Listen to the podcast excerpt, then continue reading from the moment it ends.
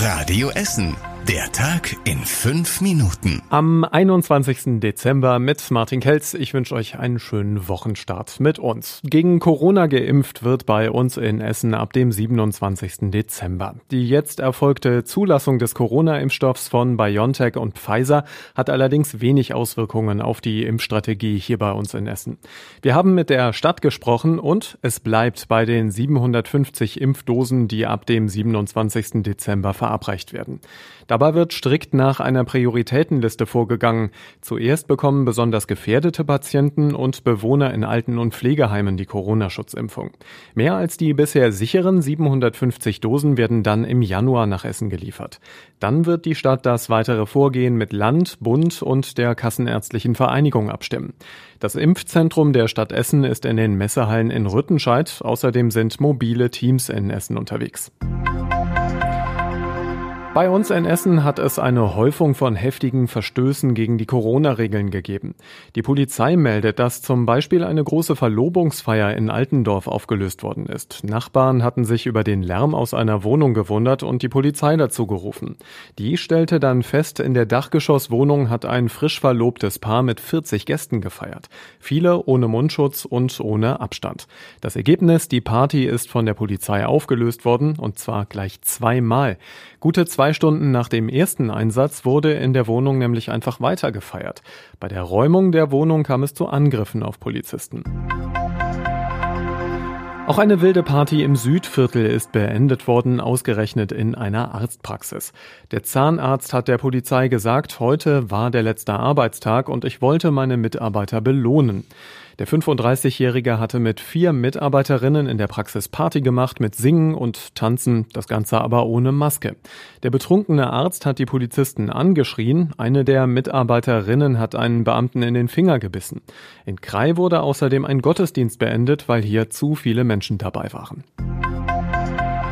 Für viele Mitarbeiterinnen und Mitarbeiter der Stadt Essen steht ein arbeitsreiches Weihnachten bevor. Es haben deutlich weniger MitarbeiterInnen Urlaub als in anderen Jahren. Unter anderem bleibt die Corona-Hotline besetzt. Auch im Corona-Lagezentrum wird weiter gearbeitet.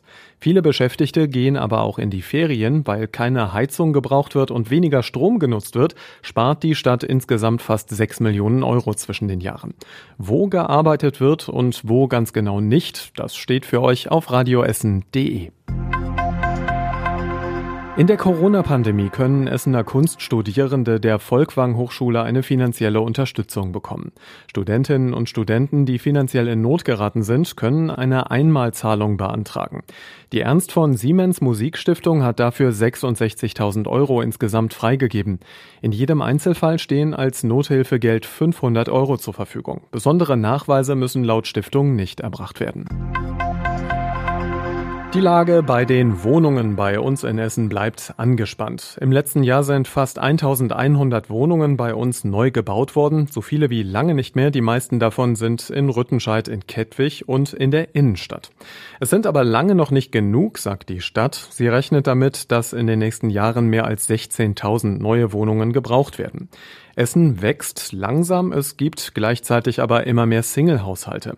Dazu kommt noch ein weiteres Problem. Die Preise für Eigentumswohnungen und die Mieten sind in den letzten Jahren bei uns stark gestiegen. Und was war überregional wichtig? Die Europäische Arzneimittelagentur hat jetzt grünes Licht für die Zulassung des ersten Corona-Impfstoffs in der EU gegeben. Die EMA geht davon aus, dass der Impfstoff von BioNTech und Pfizer gegen die neu aufgetretene Coronavirus-Variante aus Großbritannien wirksam ist. Die Bundesregierung hat die Impfstoffzulassung begrüßt. Und der Attentäter von Halle muss lebenslang ins Gefängnis. Dazu kommt anschließend eine Sicherungsverwahrung. Der Mann hat vor gut einem Jahr in Halle zwei Menschen erschossen. Eigentlich wollte er auch in die Hallenser Synagoge eindringen. Und zum Schluss der Blick aufs Wetter. Heute Abend kommt immer wieder Regen bei uns runter. Die Temperaturen liegen dazu noch um die 8 Grad. In der Nacht wird es dann windig in Kupferdreh und in Kettwig. Auch morgen geht es nass weiter und bis zu 14 Grad warm wird es hier bei uns. Das war der Podcast für heute. Wir wünschen euch einen schönen Feierabend an diesem Montag. Die Radio Essen Nachrichten mit Meldungen aus unserer Stadt hört ihr dann wieder ab sechs. Bis später. Das war der Tag in fünf Minuten. Diesen und alle weiteren Radio Essen Podcasts findet ihr auf radioessen.de und überall da, wo es Podcasts gibt.